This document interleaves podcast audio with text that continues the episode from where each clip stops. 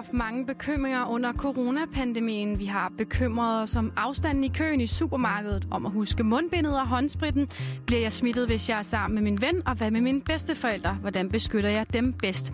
Men hvad med vores rettigheder, dine og mine menneskerettigheder? Hvordan står det egentlig til med dem her under coronapandemien? Og er der grund til, at vi skal være bekymrede der? Det forsøger vi at få svar på i den her udgave af Indsigt. Velkommen til. Mit navn det er Julie Vestergaard. I dag har organisationen Amnesty i en årsrapport gjort status på, hvordan menneskerettighedssituationen ser ud verden over. Og lad os da først lige starte med at få slået fast, hvad den her rapport egentlig dækker over. Stine Lyager Bæk, der er policychef i Amnesty International Danmark, hun gør os lige klogere på rapporten. Amnestys årsrapport er jo ligesom sådan en statusrapport, som vi øh, udgiver øh, hvert år, øh, hvor vi gør en status over, hvordan ser menneskerettighedssituationen ud i verden. Øh, og der er kan, små afsnit på 149 af verdens lande, og et af de lande øh, er Danmark. Så det er jo faktisk en ret kort status over de øh, problemer, som vi har set i 2020 øh, i Danmark og valgt at tage frem. De øh, emner, øh, som vi har valgt at sætte fokus på i øh, årsrapporten 2020 om Danmark, er øh, lidt ros faktisk, fordi vi jo har fået en samtykkebaseret voldtægtslovgivning, så det fremhæver vi. Men ellers er resten det er, er problemer, Ja, og problemer er der nok af, for covid-19 har sat sin spor både herhjemme og i resten af verden i 2020. Og så er der jo også de mere klassiske problemer, som ikke er blevet påvirket af pandemien, men som vi stadig lever med. I Danmark er kårene for eksempel alt for dårlige for migranter og asylansøgere. Ghettoparken er for diskriminerende, og så mangler der lovgivning på et område, som berører ret mange. Uden at afsløre for meget, så handler det om danske virksomheder. Så lyder nogle af kritikpunkterne, og dem dykker vi ned i senere.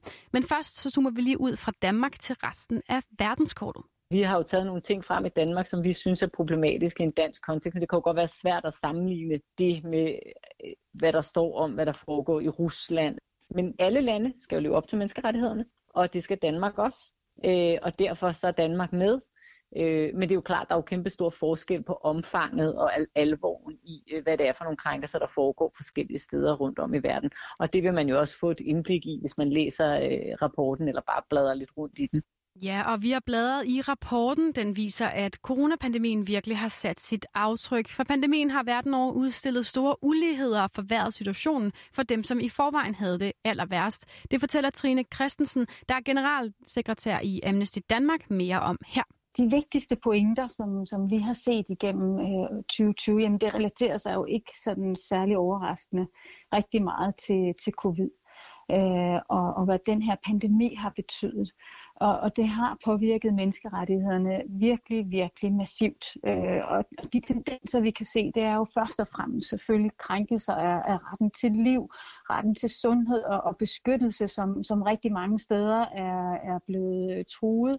Øh, så ser vi også en øh, stor stigning af kønsbaseret vold, vold mod kvinder og trusler mod seksuelle og reproduktive rettigheder, der også er foregået i den her tid, og i øvrigt også ret meget sværere at få fat i hjælp, når det er, at man er i lockdown. Øh, og så den tredje meget, meget tydelige tendens, det er en, en undertrykkelse af kritik og, og underminering af ytringsfrihed. Både på den måde, at covid er blevet brugt øh, som et våben til at underminere rettighederne, men også fordi, at man i lyn af, af pandemien mange steder har, har angrebet menneskerettighederne og ytringsfriheden.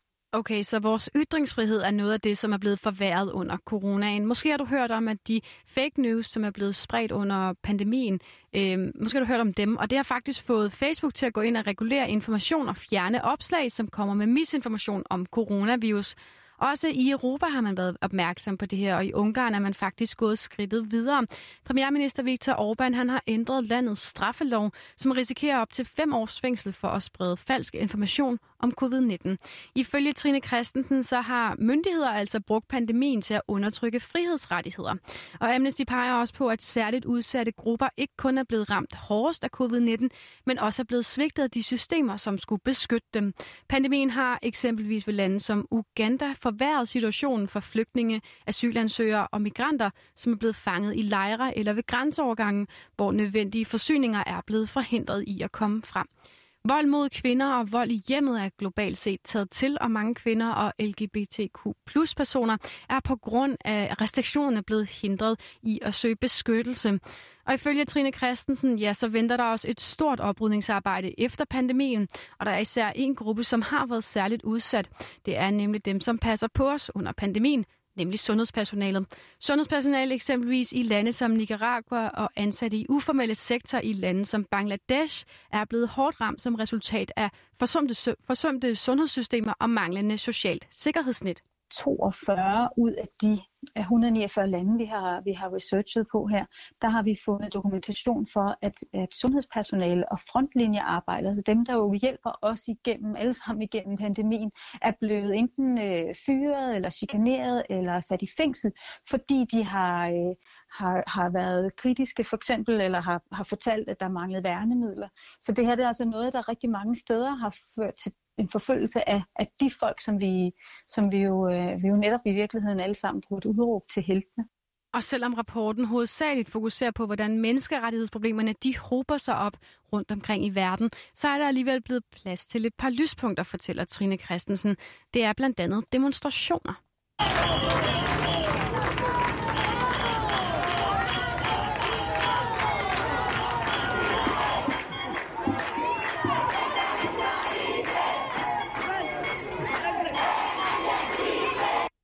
Set igen i rigtig mange lande meget, meget inspirerende øh, store demonstrationer, hvor befolkningerne er gået ud og sagt, at, at, øh, at, at vores allesammens rettigheder og frihed er så vigtig, så, øh, så det er noget, vi vil, også vil kæmpe for. Og det har vi jo set i Hongkong, vi har set det i, øh, i, i Chile, vi har set det øh, i, i masser af forskellige lande, hvor at, øh, at, øh, at, at befolkningen faktisk er gået ud og har sagt, altså det her, det, øh, det vil vi ikke være med til. Øh, men den anden ting, som, øh, som vi også skal være rigtig glade for, det er, at, vi, at der faktisk øh, også her er nævnt Danmark som et af eksemplerne på en positiv udvikling. Sammen med Kroatien, Holland og Spanien, der har alle de her lande faktisk indført en forbedret lov øh, for at beskytte voldtægtsoffre, øh, hvor man nu siger, at det skal være samtykke, der skal være det kriterie, man bruger. Så, øh, så jo, der er ting, der også er positive. Vi har også set øh, abort blev afkriminaliseret i Nordirland og i Sydkorea og i Argentina. Og det er da lidt rart, at vi lige kan stemple ind med lidt positivt. Men selvom vi det seneste år har fået en samtykkebaseret voldtægtslov, så er der altså stadigvæk en del kritikpunkter i rapporten, fortæller Stine Lyagerbæk Den sætter jo også fokus på sådan mere nogle af de her mere sådan klassiske emner, øh, som, øh, hvor, hvor Danmark har lidt ondt i menneskerettighederne. Øh, vi øh, kritiserer de forhold, der er øh, for frihedsberøvede migranter og afviste asylansøgere i Ellebæk. Øh, Øh, så det vi jo ser er øh, blandt andet brug af isolationsfængsling øh, og hele den måde og de forhold, der er for de indsatte der, som ikke er god nok.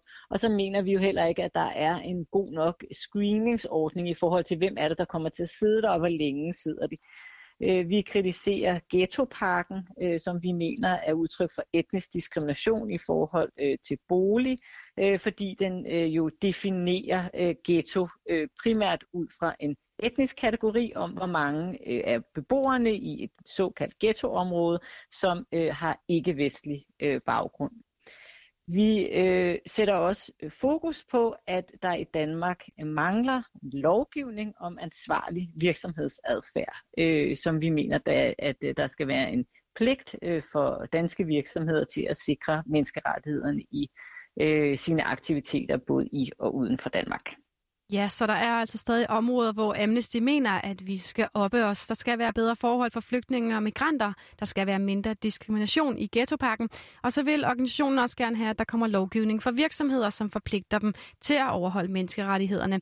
Så ja, der er nok at tage fat på. Og med det så nåede vi faktisk til vejs ende for den her udgave af Indsigt. Den var tilrettelagt af Laura Brun, Henrik Kamp og Anna Søjberg. Og jeg har været din vært. Mit navn er Julie Vestergaard, og jeg vil sige tak, fordi du lyttede med.